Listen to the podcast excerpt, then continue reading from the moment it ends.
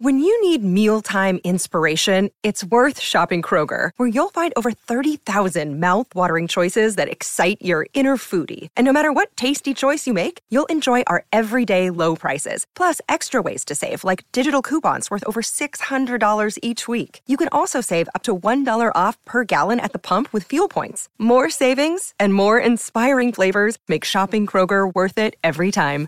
Kroger, fresh for everyone. Fuel restrictions apply.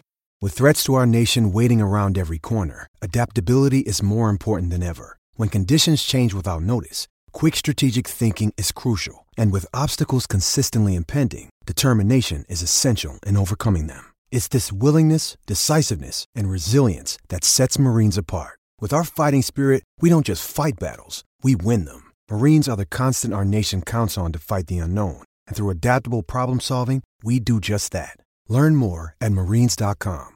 What's going on, everybody? The No Huddle Show. I'm Eliot Shorr-Parks. We are back with another episode with me and Zack Rosenblatt, and we are here one week until training camp. And on this episode, we talked about a lot. I mean, football is finally about to be back. There's a lot to talk about. We went over our top 10, I think it actually turned out to be 12 storylines for training camp, what we think are going to be the most talked about subjects, projecting some stuff that in three weeks we'll be talking about on the podcast. Um, went over, you know, key guys like Alshon, what we expect from Wentz, even Nate Sudfeld, uh, backup offensive line. So we really took a deep dive into this roster as training camp approaches. Um, so that that's definitely some good stuff. I'm excited to be talking football again. But before we get into the podcast, I just wanted to remind you guys now that we're back in you know back in football mode. We really appreciate if you would subscribe. So we're on Apple Podcasts, Stitcher, SoundCloud, iHeartRadio, Google Play, and Spreaker. So you can catch us on all those. We're on YouTube. We always read those YouTube comments. Um, so we appreciate everyone that does that. Toss us a thumbs up there if you don't mind, but also subscribe. Um, and once you do subscribe, leave those five star reviews. We love five star reviews. Go in there. We will answer every question you leave this season in a comment. So go in there, you know, leave a question, and we'll talk about it on the podcast. Um, you know, I love interacting with Eagles fans. Zack does too. So please, guys, get in there and leave the comment. So training camp, one week away. The No Huddle Show is back. Here we go.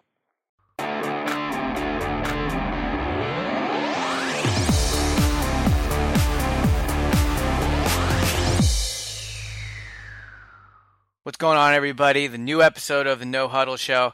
Training camp one week away, which is pretty hard to believe. I was looking at highlights on Twitter of the Super Bowl this morning, and it's just, first of all, it's crazy that the further we get away from that game, the more unbelievable what we saw in that game was. But second, it's just crazy to think that it feels like just yesterday I was in Minnesota. And now, Zack, you're getting ready for your first training camp as an Eagles beat reporter, which starts one week. We're recording this on a Thursday, July 19th, one week from today it's wild. I'm I'm pumped, man. I, I, as a fan a while back, I went to like a when it was at Lehigh. I drove out to Lehigh with my brother, and like made a wrong turn at some point, so like added a, like 30 minutes onto our trip. Nice. And I, I just remember going and and just being so even just as a fan, and the day the fans get to go.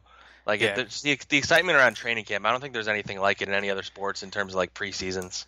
And I mean, the tickets for the open training camp practices went on sale, quote unquote, even though you didn't have to pay.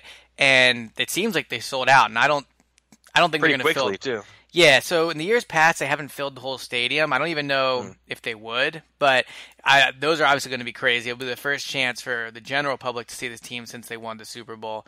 Um, and yeah, I mean, the thing about training camp, I covered it for a few years at Lehigh as an intern, and then you know, obviously, I've been full time with NJ.com for a while doing it. But I would say like the cool thing about training camp compared to OTA practices and all that is that even though they're not open to fans, there's always around 200 fans in there, whether it's like season ticket holders, uh, you know, businesses, Family. yeah, just like things like that. So there's, you know, you'll see. There's always still like a mood going on. Like fans cheer. Uh, there's never any booing, obviously, but uh, yeah, it's it's just it's cool. It's exciting to like get back. I'm excited to track quarterback stats again. I'm excited to do daily for that. observations. That's your thing. Exactly. Yeah, I'm excited for daily observations. I'm excited for just the ebb and flow of camp. Honestly, it's my favorite time of the year. Um, I like it better than the draft, the off season. I mean, covering the Super Bowl is pretty cool, but that's not something that happens regularly around here. I just think the excitement of training camp, not knowing what's going to happen, who's going to make the team, uh, doing my 53 man roster predictions, putting people's stock up and down. I just think it's it's definitely my favorite time of the year. And on that note, what makes it my favorite time of the year is all the storylines, all the craziness that kind of happens week in and week out. So with the training camp one week away, we are going to be talking today about storylines and just saying, you know, what we think the biggest storylines are going to be, um, saying what they are now, maybe projecting a little too for a few of them, and just looking ahead to what's going to be, you know, really a next crazy month with multiple preseason games, training camp practices, and all that. So here's how we did this. Me, Zack, and I both wrote down 10 topics. We're going to go back and forth because we're probably going to double up a little. We're, we're going to go over the 10 biggest storylines either we think is going to happen in training camp or we know will be a big storyline. So, Zack, you can go first, and I have a pretty good idea of where you're going to go with this one.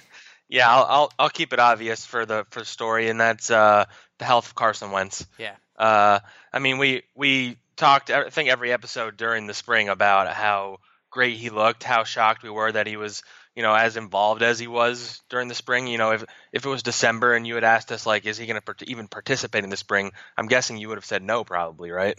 Yeah, for sure. Now I think like, what type of odds would I have to give you to bet that on the first practice of the first day of training camp he does 11 on 11?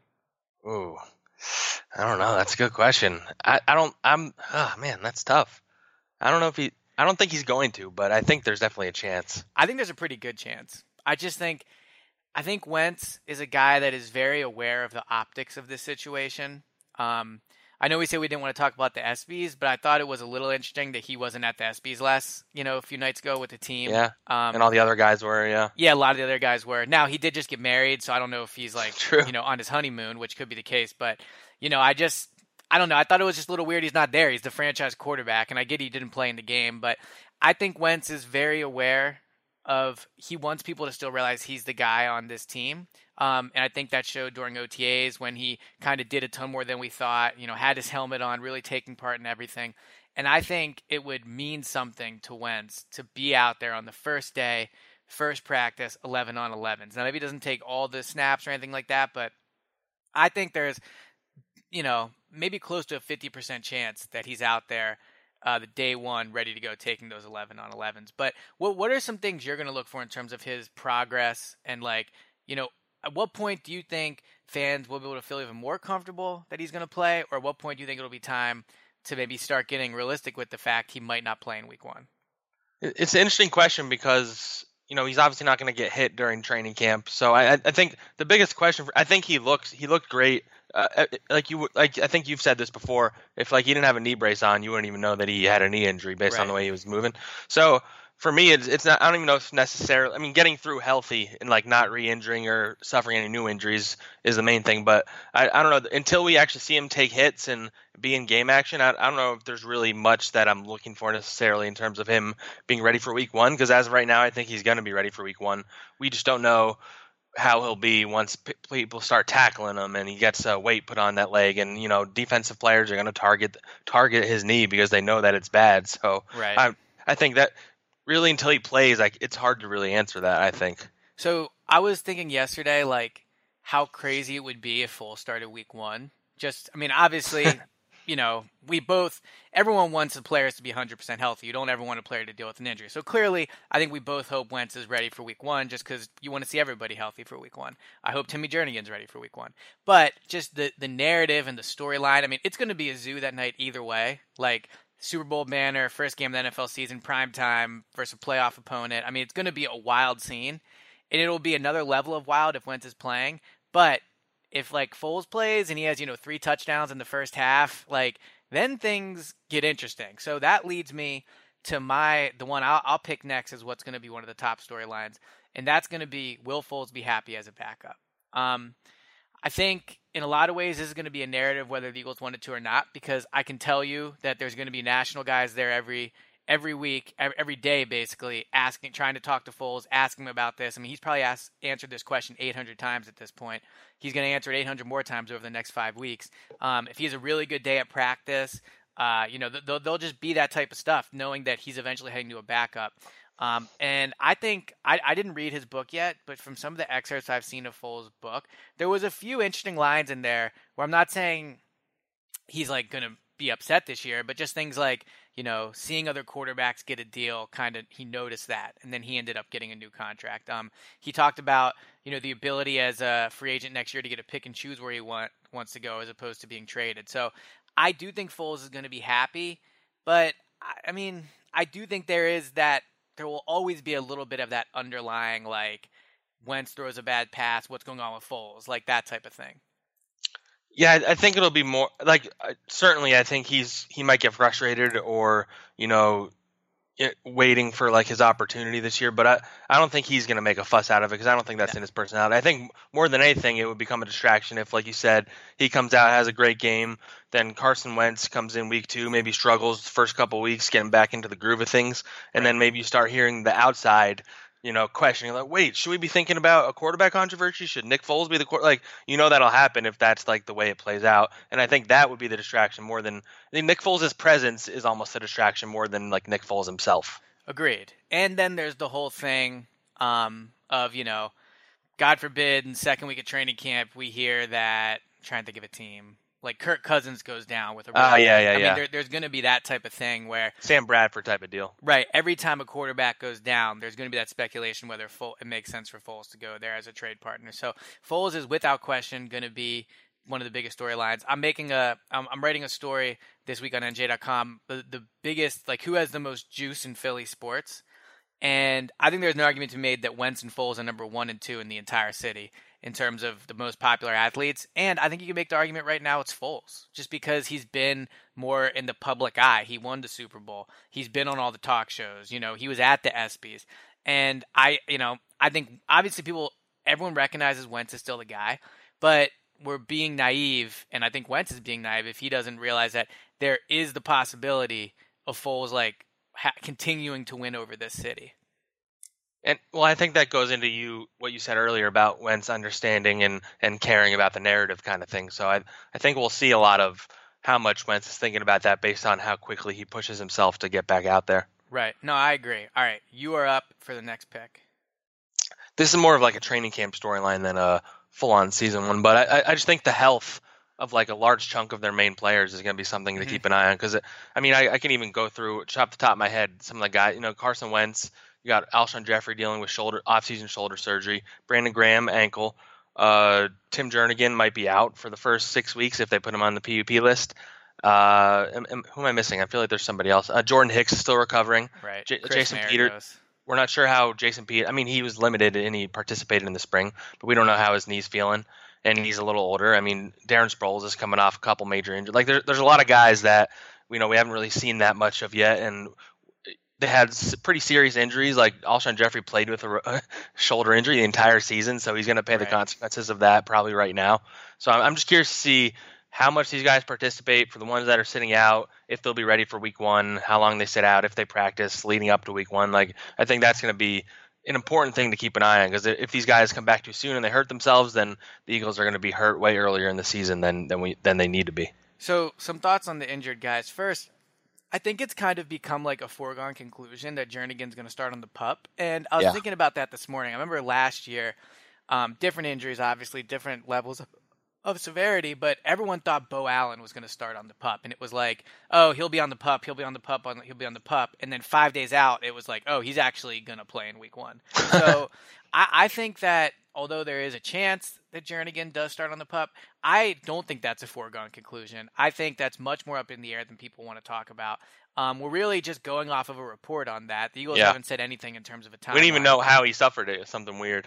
Right. And, you know, with the NFL version of NBA players shooting in the gym, Jernigan has been on Instagram a lot, working out, you know, like he, he looks like he's certainly being active. I think he's been running. So, you know, I, I'm not saying that means much of anything, but it certainly does seem like he's working hard in his rehab and he is progressing. So, I, I you know, in terms of Jernigan, I wouldn't count him out for week one.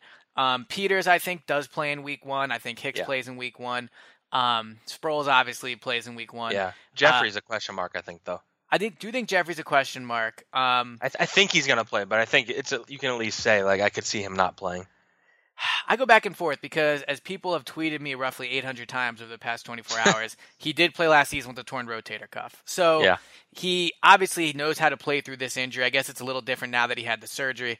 Um, I think he does play in week one. I don't think he plays at all in training camp um, yeah. or the preseason games. Last year he barely played. Obviously he had I guess in retrospect, just suffered the torn rotator cuff. But um, just from talking from people that were in Chicago, he doesn't normally partake in a ton of training camp anyway. So I think he will play in week one. Chris Maragos, I think of all the injured guys, even though he's probably the least important, is kind of in some ways personally for him the most important in his recovery because he could not if have he wants to make the team. Yeah, right. totally. So it'll be interesting to see when he starts to and, play. I mean, not, not as sorry to cut you off, but not as No, big no, of a deal. But uh, Josh Adams also is fighting for a roster spot, and he hasn't even played yet. Yeah, so uh, I think he will be ready um, for the start of training camp. So that'll be a good sign for him to kind of get out there and, and you know f- start to make an impression on the coaches. Although honestly, I think the Eagles would be perfectly okay if he didn't play at all and he just rode IR all year. Yeah, yeah, yeah. Because they don't really need him at running back. But um, yeah, no, I mean Maragos is a guy that if he doesn't like if he's not playing by the second preseason game, then I think it could be one of two things. One is he's so secure in his roster spot he doesn't feel the need to push it, or two, he is actually legitimately still recovering. At which point the Eagles have to strongly consider again a guy like Corey Graham bringing in somebody uh, to kind of take his spot on the roster. Not so much as a safety, more as a special teams guy. Um, all right, the next one I had in terms of a story camp training line, Ronald Darby trade. You Um, just said you just said story camp training line, by the way. I did nice. All right, I'm already I'm already in uh, getting ready for regular season mode. Training camp storyline you go. is just three words: Ronald Darby trade. Um, I don't think this is something that we can completely rule out. I think Darby is set for a really good season if he stays. I think the coaches love Ronald Darby, but I think that you know you look at the future. Jalen Mills is going to be here. Sidney Jones is going to be here. Um, Rasul Douglas they view as an outside guy, which is kind of what they view Ronald Darby as. Uh, I mean, you know, obviously there's De'Vante Bausby, how he's played very well. We'll see if that translates into the preseason. Avonte Maddox is a guy they just drafted. He's going to be here for the next two years at least. It's a lot, it's a lot of cornerbacks. It's a lot of corners, and Ronald Darby entering a contract year. Um, Eagles don't normally let guys they like enter a contract year. I mean, they did it with with Jernigan and Alshon, but they traded for those guys or traded slash signed those guys with one year left. So that's a little different than letting guys walk into their final year. Um, so I think they'll always kind of be talk, especially if Bausby plays really well, if Sidney Jones looks good. I do think that uh, there there is going to be speculation about potentially trading Ronald Darby. Yeah, no, I, I think that's been kind of a story, like in in the background, a, background storyline all off season. Uh, I, I think a lot of it will come down to how confident they are in uh, Sidney Jones coming off that injury, not any Mhm. NFL experience, and if he can handle getting the snaps that he probably is going to need to get this season. So I, I think if they're confident that he can step in and become like a top two cornerback on this roster right away, then I think it makes sense to to trade Darby and try and get another either another player or more draft assets because he while he's on an expiring contract, he still is young and pretty talented, and they did just trade a third round pick and your boy last year for him. So Right. I, I think there's some value. He's and cornerbacks people cornerbacks still have value in the NFL. I know you're you're seeing in like free agency safeties don't really have the same value. Linebackers value has decreased, and you know running backs don't really have value. But I think corners in the pass first league, I think there's a team out there that would pay for him. I think though that in order to trade him, it would have to be a really good offer because I, I think the Eagles are perfectly content with kind of like going in this year with a stacked roster. I mean, they already have, I think it's something like 11 projected draft picks for next year when you take into account uh, compensatory picks. So they're pretty stacked for the draft next year. They have two two second round picks. They have a first round pick. I think it would probably take a first round pick for for them to deal Darby. I don't think they'll get offered a first round pick for Darby. No. But I, I, you know, the more I think about it, like they would rather be stacked, I think, than worry about the future. I mean, I think they take the challenge of repeating and getting back to the Super Bowl extremely seriously. And this roster is better with Ron, Ronald Darby on it. You can certainly make an argument of getting a, a third round pick for him now if he's going to walk next offseason. They, I mean, you know, you can make that debate about every single player on the roster, but I do think that they, they, they would they would value value keeping him. Yeah, I, I don't think he's gonna get traded. By the way, I, I just Mhm. think that there could be value for him if they were to pursue that. Yep. All right, next storyline. Uh, let's see. I'll I'll go with uh, it's kind of in the background right now, and you kind of touched on a guy going in the last season. I'll I'll say Brandon Graham and his contract talks. Ooh, I didn't have Uh, that one. Go ahead. Yeah, I, I don't know if it's necessarily going to be. I think his personality won't let it necessarily like be a distraction within the locker room. But I mean, he's an elite defensive end. You're seeing these defensive ends get huge contracts, and he's without question one of the probably one of the ten best pass rushers in the NFL. And Mhm. uh, I I mean that I was just talking about how cornerbacks are valued. Defensive ends probably are the most, maybe the most beyond quarterbacks in terms of like money. I think they might get the most in the NFL. Like it, it, it it's kind of crazy that he's going willingly going into his last season. I know he's recovering from injury, and that probably has little something to do with why he hasn't even considered a holdout, even though I'm not sure he would anyway. But I, like that that's definitely going to be something to keep an eye on and you wonder whether you know he has a great year because it's his contract year or he struggles because he's thinking about it too much or if that's something the eagles are actually considering or if he takes that personally that they're not even considering it like i just think it's going to be something that's going to be in the background for a while yeah, and the interesting thing is, you know, because he is hurt, he doesn't really even have the option to hold out. Like, what's he not going to show yeah, for, for that, rehab? That, that was my I mean, thing. Yeah, it's, it's hard to tell, like, if he would anyway. Right. Because he's hurt. And I kind of don't think he would. I think he's accepted the fact that it's not going to happen. Um, one interesting note, since Brandon Graham's Instagram seems to be the biggest source of news this offseason, uh, he is walking around without a boot on now, and he does Oh. seem to be, you know, walking pretty comfortably. So it seems like he's progressing well. I, I still don't think we'll see him. Maybe, maybe like the last week of practice leading up to Atlanta, I would be surprised if he was a serious participant um, before that third preseason game. I don't think you need Graham to play in the preseason. You want Josh Sweat to play anyway, get these snaps. Derek Barnett, those type of guys. I think there's a decent chance he's ready for week one. But again, like if you're Brandon Graham, and I, I, I really do feel bad for Brandon Graham because he's such a nice guy that he's just played this the wrong way. I mean, he should have held out last year. That that Yeah. would have been his big chance. And now this offseason he's Super Bowl M- I mean not Super Bowl MVP, but he's one of the MVPs of the Super Bowl and he's hurt, which like kills all of his leverage. So, if you're Graham, I mean, like what's more important to you? Playing you know 12 games at 100% or playing all 16 games and you know rushing to get ready there for week 1 for the Yeah. ring ceremony for the you know the flag coming down and all that. So it's going to be interesting. I personally think he's going to want to play week 1. He's going to want to feel that excitement of playing. He's going to want to be there with his guys. But I just wonder like what his agent will be telling him. I mean, the Eagles have to realize that if they're going to let him play this year on his final deal, he's going to have to I mean, he just won the Super Bowl. He this is his next big contract. It'll really be his only big contract in the NFL. I mean, his rookie deal was kind of big because there was no rookie uh, wage Yeah. scale yet.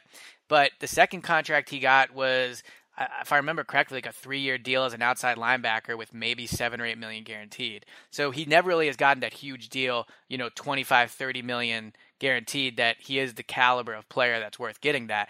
It just seems like everything's kind of not broken his way con- contract wise. So I think this is a big year for Graham to kind of prove he's healthy, prove he's that same player, and I think he has to put his own priorities first. So that's definitely a big storyline. I forgot about that one, but that that is definitely a good one heading into next week, or yeah, the start of next week.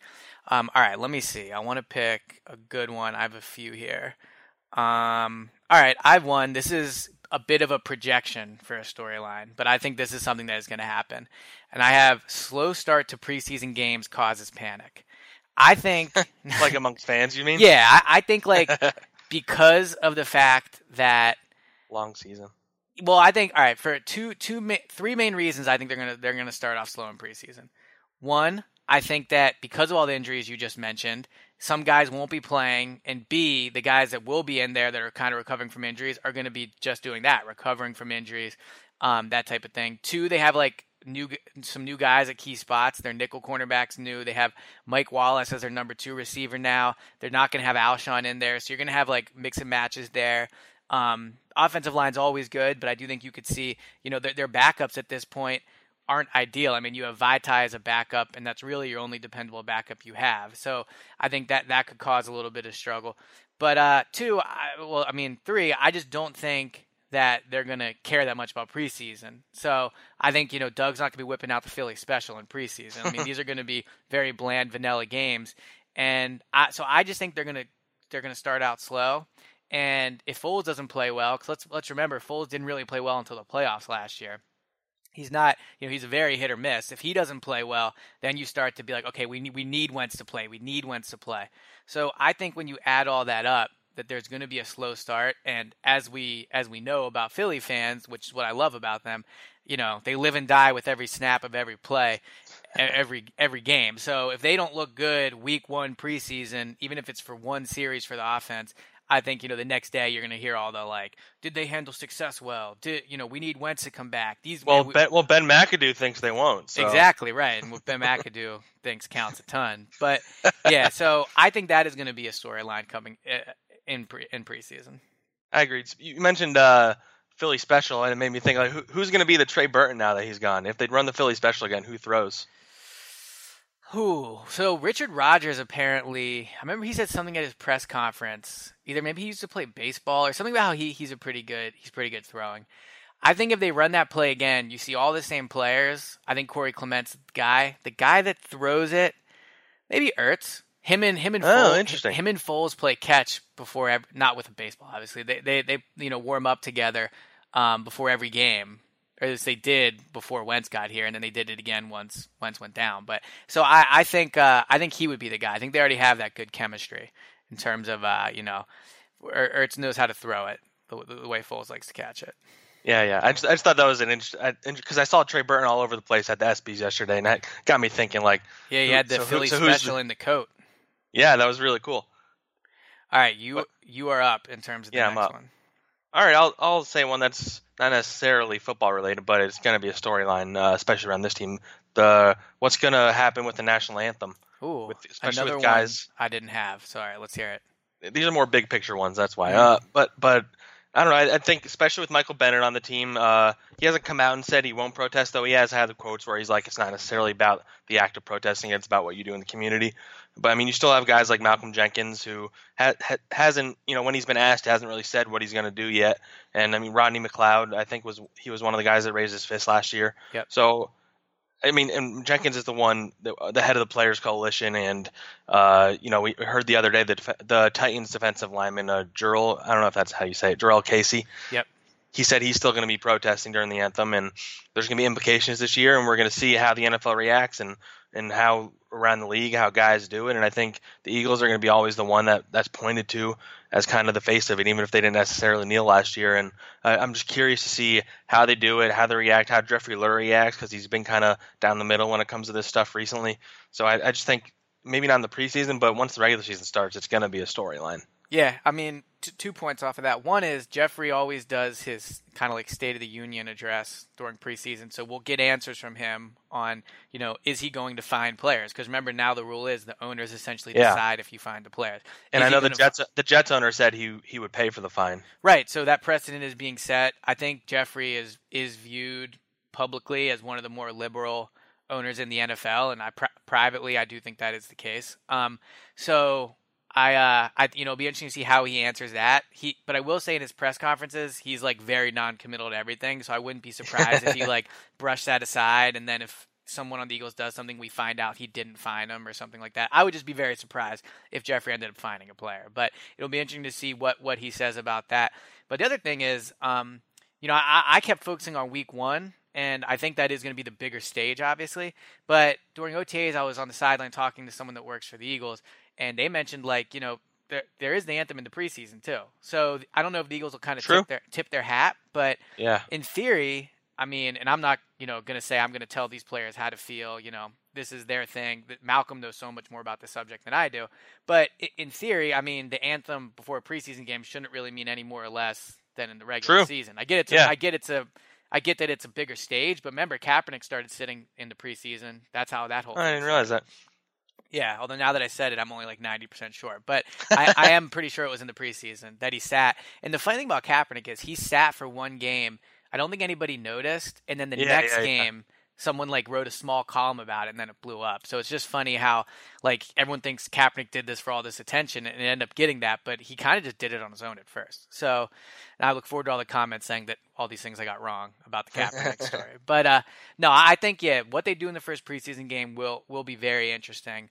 Um, and I think the Eagles embrace the fact that they're one of the teams that is forward, you know, kind of at the front of this fight. So I do I don't think they're going to take the take their responsibility as the first team in week 1 like lightly. So I'm very interested to see what they do.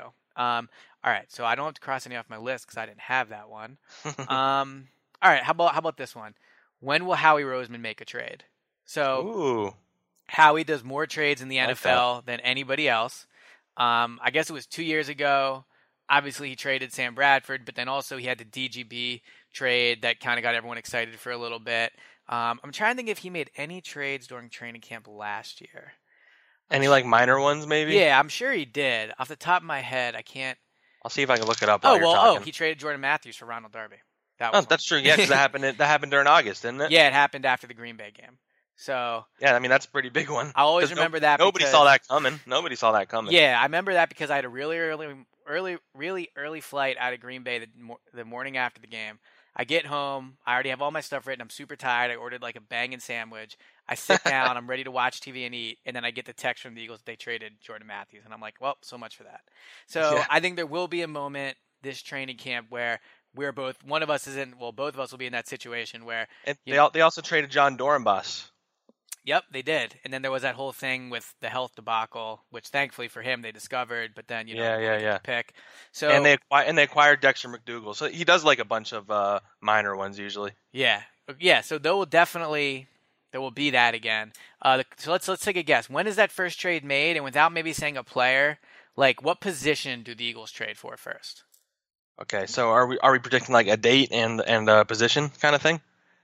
Uh, just kind of like after what preseason game? Oh, Not a okay, gotcha, specific gotcha. date, but just at what point of training camp? Uh hmm, that's a good question. Uh, I, I think they they make a trade for a defensive tackle, All right, and I think it happens uh, halfway through the preseason. Halfway through the preseason. I like defensive tackle as one because you have the Jernigan question mark and Haloti Ngata is yet to practice. Yeah, and then we, all didn't- the we didn't mention him with the injuries. too, I don't think. Yes, I think I think linebacker is a spot they could end up making a trade for, just because as of now, I mean, you have Corey Nelson and, and Nate Gerry as your third guys, and then you obviously have the Hicks injury concern. And Bradham suspended, Oh yeah, that's right. Bradham suspended week one. so they Um, only have so they might only have uh, Nate Gerry and uh, yeah, and and like I mean, if Jordan God Hicks forbid Hicks isn't ready, yeah. I mean, if Hicks isn't ready, who would it be? Nate Nate Gerry and Corey Nelson. or or Grugier Hill, I guess. I don't know. I guess maybe Grugier Hill. Just, I mean, I mean Nate Gerry was here all last year, but uh, I don't know. You didn't play a ton. Man, even talking about this has me excited for this for this training camp to get going. Have- but um, When you're getting excited about talking about Grugier Hill, it- that's Yeah, a that's- good sign that you yeah, love this. yeah, exactly. It's how you know. But you know, I think linebackers up there, and another one I think um is offensive offensive lineman because like if Yeah, you yeah. look at their top five, assuming Uh, Peters is Their healthy, bench is bad, yeah. Yeah, they have Vaitai as as a backup tackle, which is huge, obviously. But then outside of that, I mean, Seumalo is a huge question mark slash like basically sucks. Chance Warmack isn't very good, and like you have Taylor Hart, who I don't think they would keep two backup tackles. But if Taylor And Hart, Matt Pryor too, but yeah, they have Matt Pryor, who I think, if I remember correctly, has been playing guard and tackle. yeah, but, yeah, um, yeah. they have two you know so basically do you keep two tackles with taylor hart and if you do i bet i guess taylor hart takes his normal place on the inactive list every week because you're not going to dress two guys that are only playing tackle like neither Yeah. of them can play guard so That's, it's a weird spot, and especially it's it's probably not a great sign when your number one backup center is your starting guard because Right. Wisniewski is the backup center. I, I don't know if that's a great situation to have. no it's not. So i think maybe interior offensive line could see it could be a place you see them move a guy like a veteran guy that's played that they know what they're going to get. Because they really just have a lot of question marks. And honestly like calling them question marks might even be you know putting it nicely it's more like Yeah. a ton of bat like not very good players Like like they're in trouble if one of their five starters gets injured, pretty much, unless it's a tackle, I guess. They're they're in trouble if either of their guards or their center goes down. They're in huge Or if, Lane, trouble. or if Lane Johnson gets injured, because anytime he's hurt, they're bad. So yeah, obviously, right. Yeah, I mean he's like you know top three most important player on the roster. Yeah. But I, although I will say like Lane Johnson is very good. Don't get me wrong, and I'm not demeaning him in any way. But Vaitai, I think, is I'll have to do Hold my own. research. Yeah, and I mean I'd have to go and look. Um, but like he might be the best backup tackle in the league. I mean, I, don't- I you know I'm sure people will tweet me some other guys, but he literally stepped in on a Super Bowl champion, played left I I think, tackle. well, generally speaking, backup offensive linemen aren't that good because there's a reason why there's a backup. But the reason why he's a backup is because he was good when a guy was injured and he's still on the roster. So I think it's Right. a pretty unique situation. Right, so he could start for probably a number of teams. Yeah. Um, all right, that was all right. I I just did one right. I did the Howie Yeah, that, thing. yeah, that was you. All right, you're up. All right. Uh, I'll say the, the transition from uh, John DeFilippo and Frank Reich to Mike Groh and uh, Press Taylor. Wow, I'm so I literally thought we would have the exact same ten, and I didn't have that one either. See, All I, right, I tried ahead. thinking a little outside of the box to be fair, but yeah. Uh, see, mine are more like broad storylines. I'll I I have some like actual training camp ones, but I think this is going to be an important one just because you know that they they had such a finely tuned machine by the end of the season last year, well even throughout the season, but right. especially by the time Nick Foles became the quarterback, like I don't know many coaching staffs would have been able to so seamlessly transition from an MVP type guy to getting a quarterback ready who basically hadn't played all year. Like people don't I feel like people don't appreciate how difficult it is to do what they did for Nick Foles. You know, considering he hadn't got snaps all year, and it's hard to go in cold turkey like that. Right. And uh, they had him ready. So I, I, think you know these are two guys that you know Mike Groh's been around the coaching business for a long time, but uh, he, he, has I don't know if he's like been the main play caller uh, in quite a while. Oh, he has. I mean, Doug Pederson, I guess, is, but uh, it's gonna be interesting to see him taking on that role. And then Press Taylor is gonna be pretty big because he's a very young guy.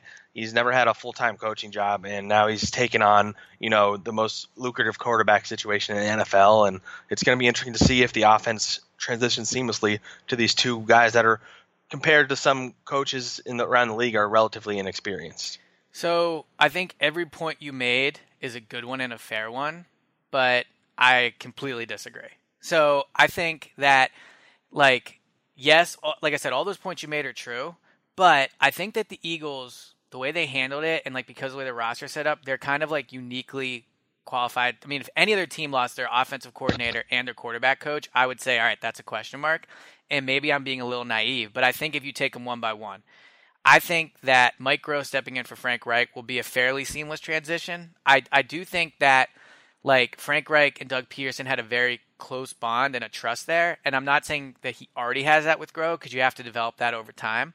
But I do think that the move and grow up was the right decision because it kind of as much as you sometimes need a new voice, I think in this situation you needed someone Doug trusted and knew the offense. Eagles don't really have to reinvent the wheel when it comes to their offense. So I think that could be a fairly seamless transition.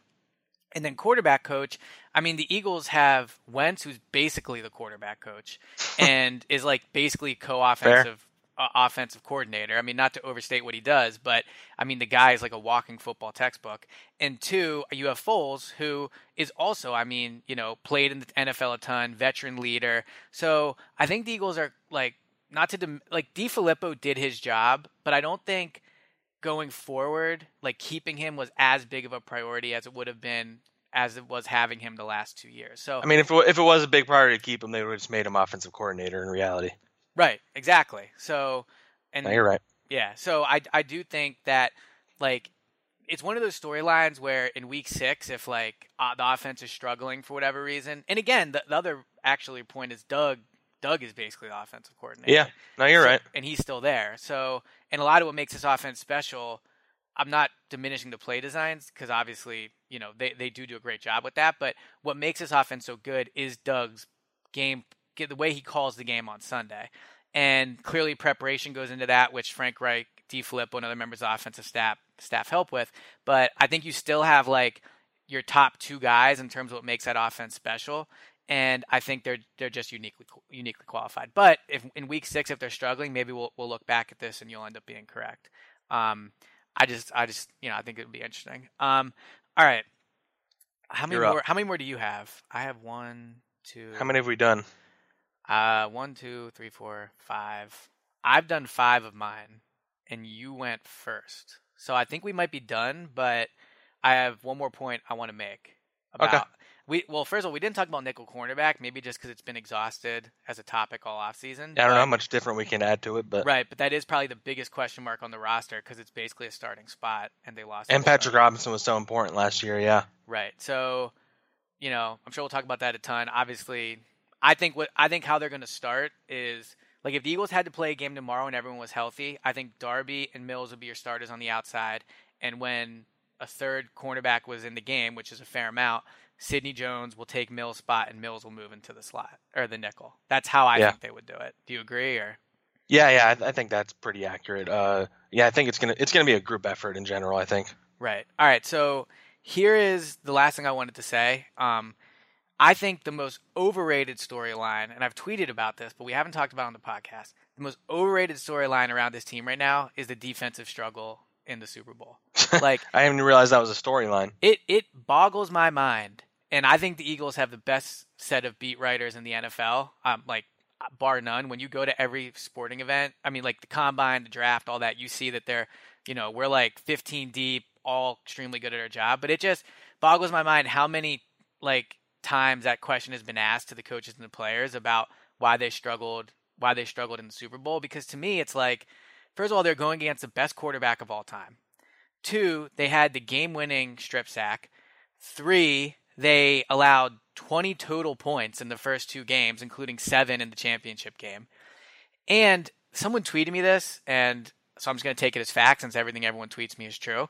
Like they, the Patriots didn't cross like the 40 yard line or something like that. The whole sec, like the for the last like 11 minutes or something like that. Wow. So and and also it was their 19th game they were playing that season. So right, and I mean, you know, like it's Tom Brady and the Patriots in the Super Bowl. Like I think at that point you just like you just hope for hope the, the best also they do. won. and, and they won exactly. So to me, and you know, now that I'm talking about this, maybe I'll write this and we can do a whole podcast on it. But I think there's a strong argument to be made the Eagles can go into next season claiming they have the best defense in the entire NFL because they have basically the same roster outside of nickel corner. Um, in some ways, I mean, every roster changes a little, but they have all the the main guys again. and they added Michael Bennett. They added Michael Bennett, exactly. Um, and to me, like I put a ton of emphasis on what teams do when games matter, and the Eagles' defense dominated in games they had to win last year overall. Basically, I mean, if I remember, they weren't that great in the Giants game late in the season, but you know they dominated the Cowboys in prime time. They dominated in the playoffs. That Raiders game that they won in prime time, they were really good, um, and they got the job done in the Super Bowl. So I think the defense, you can make an argument, is the best in the NFL heading next season, and I like. I literally never want to hear again about the defensive struggles in the Super Bowl. Like if, if they come out in the first weeks of the season and they struggle, it will have zero to do with what happened in the Super Bowl. Like there, that was not the blueprint of how to beat the Eagles. Not every team has Tom Brady. Not every team has Rob Gronkowski. Like that was not a blueprint. Like we will see into next season how the Eagles defense does. I think they'll be very good, but the Super Bowl to me like has nothing to do with it. Oh yeah, I mean on paper that they have, if not the most talented, then one of the top two or three most talented defenses in the NFL. Easily, So yeah, I, easily. I, if if they struggle, it's not has nothing to do with what happened in the Super Bowl. All right, do you have an overrated storyline? This is off the cuff. If not, it's all good. You can think of one to do it next time. Hmm. But do you have an overrated storyline heading Overrated. into? Ah, no, I don't. I don't think I do off the top of my head, and I'll have to think about that. All right, you'll have to I, tweet I, it. I, I have, I have, a, I have like a question for you that that'll be off the cuff though. All right, let's let's hear it. Just, just throw it out. So who, who do you think will be this year's Nelson Agholor? A guy who, was not necessarily. lab- I Hmm. mean, you could say labeled a bust or struggled for for a Right. year or two, and then this year, or at least a candidate to become that. Because I have a guy in mind, but I don't know if he'll necessarily become it. But I have a guy. I was just curious who you would say. All right. Well, I don't want to take yours, but so I think the obvious one is Derek Barnett, but it's hard for defensive ends to really stand out in training camp practices. So you're you're mostly talking about a guy that's going to be a skill position player because those are the guys that you know like are able to shine the best in, in training camp. So mine would be Donnell Pumphrey. That that was who I was going to say. God, I knew it was going to. Yeah. Well, I mean, he's the obvious one because if you just factor in like everybody labeled Nelson Agholor a bust, everybody Right. kind of already moved on from him. Nobody was talking about him anymore. Like, I'll, I'll I don't know necessarily think Donnell's going to have that huge of an impact this year, but like you, we probably were saying that about Nelson Agholor at this time a year or two ago. So Yeah. I, I, it just makes a lot of sense that he could be like a surprise guy. Right. My other guy, um, I don't know if this will, this doesn't qualify for your list, but I think a guy that in three weeks is going to be viewed a lot differently than he is now is Nate Sudfeld. Um, I I think he's going to play really well in preseason. He's going to play really well in the training camp, and I think that like people, I don't think people are going to be saying trade Foles because of it because he's Super Bowl MVP, but I think that people will be talking like, wow, the Eagles could really get something for Sudfeld So if they want." I was gonna say, so do you think if like he comes out and has like three good preseason games and and a quarterback gets injured, like do you think he's a guy that a team would target for someone who's not like as pricey as Nick Foles would be for them? Like, do you think he could build his value up that much? So, yeah, I think the teams are going to want Nate Sudfeld. I mean, a team tried to sign him last year, and the Eagles kept him. But, like, again, my my value of like trade assets is always very different than everyone else's. Like last year, I said I wouldn't trade Jordan Matthews unless it was a top fifteen pick in the draft, and like, so I mean, whatever, right? There, Like, yeah. so, but when I look at Sudfeld, I'm thinking like, okay, he plays the most important position in all of sports. He's a developmental guy. He's been here for a year. He's very close with Wentz. You six might foot six. you might yeah he has all the physical tools you might lose Foles at the end of the year but I think Sudfeld is a guy that like ideally would be your backup for Wentz's entire career. Now you know he'll become a free agent at one point. You know who knows what would happen. I think he would probably want to stay but I'm sure he also wants to play too. But like if if a team calls me And even if I know Wentz is playing week one, like it's going to take a lot to get Sudfeld because A, if you're in win now mo- mode, and if Wentz goes down, all of a sudden Foles your starter, and then backup's a huge position. So like Sudfeld is like kind of like shady, a really important player on this roster because you know Wentz looked healthy, all that, blah blah blah. Coming off a torn ACL, players tear their ACLs again. That's just how it goes sometimes. So, like, all right, I have a I have a trade asset in my mind that I would trade Sudfeld for, and you you tell you try to guess what it is. Like, make me an offer, and I'll tell you if I would take it. So if I'm another team You're offering another you, team that wants a quarterback. oh man, that's. And are we going off it like he like are we pretend like this right now or this is like after he had? No, a like after week. This is like after the second preseason game. He's played six quarters. He's looked amazing. That type of Okay. thing. Uh, fourth round pick. Nope. You would go higher than that? Mine was second. Wow. Nobody would do that, right? Right. Nobody would, but I see what you're saying. Like that's what it's kind of like how they were asking for two first for Nick Foles, kind of thing. right. Like the value of Sudfeld to this roster is worth more to me than like a third, fourth round pick. Like I get that value wise, I could see how people would laugh at that because he's your third string quarterback. But I just think when you look at the ex- the circumstances, it's a little different. So what? So on, then what, what about on the flip side? If he comes out and he ha- looks like pretty bad for two preseason games, what what do you think the future holds for him here? Well, I don't think they would cut him because Yeah. I do think they want to carry three quarterbacks because of the reasons I just mentioned. But like, if Joe Callahan really outplays him, um, I yeah, I just don't think they'd cut him. But maybe they it's maybe it's, they it's. Callahan It's on the it, it's just squad. interesting to me that there's like such two such extremes with him. You know? Right. No, I agree. I mean, and that's the thing too. Like the Eagles value the quarterback position so much, and rightfully so. Where like, you know, I mean, when I first started covering the team, like I could probably couldn't even tell you now. I, at the time, I could, but now I probably can even tell you the third string quarterback was because it was like it didn't really matter. You know, like you had your starter and your backup, and that was it. But I think the Eagles showed like by investing so much in the quarterback position, both in coaches and you know hiring former quarterbacks as your coaches, that type of thing. Like to me, the third quarterback position is so important because you're always using that spot to develop, and you're always using that spot as your potential backup if your starter goes down. So, and I'm not trading quarterbacks lightly. So I just don't think I Sudfeld would have to really suck. Basically, is what I'm saying for Yeah. me to cut him. Yeah, for sure. I th- I, I agree. I, I I'm just curious. I'm just curious to see like how it plays out if he just comes out and looks bad. I don't think he's going to. Mhm. Uh, but I mean, it is different when you're playing against other teams than your own guys. Well, the good news is I will have his stats for you every day on NJ.com, so we will know whether he is. And we can sucking or doing overreact after practice one. Oh, that's all we do. I mean, last year we had Hot Take Tuesday. We'll have to maybe re up that for the. Uh, I like that. hot, hot take Tuesday. We'll have to maybe re up that for the uh, training camp. So, all right. So we went over the storylines. Training camp, as I said, July 19th. So we're a week away. Um, probably not going to have a pod until then, but let's do one the first day to talk about what we see, how Wentz looks, and all that. So we will have a podcast for you next Thursday. Send us questions. Yeah, send us questions. Leave a review. Now that I'm look, you guys didn't leave reviews in the off season. I understand. We probably did a bad job of getting podcasts up regularly, but now it's gonna be regular season. So everybody, get back to doing po- uh, leaving those reviews. Apple Podcast app, you can do it in there. We're on Spreaker, Spreaker, Google Play, YouTube, all that stuff. So go subscribe, leave a review, and Zack, I will talk to you before next Thursday, but I'll talk to you on the podcast next week to start a training camp. All right, I'm pumped.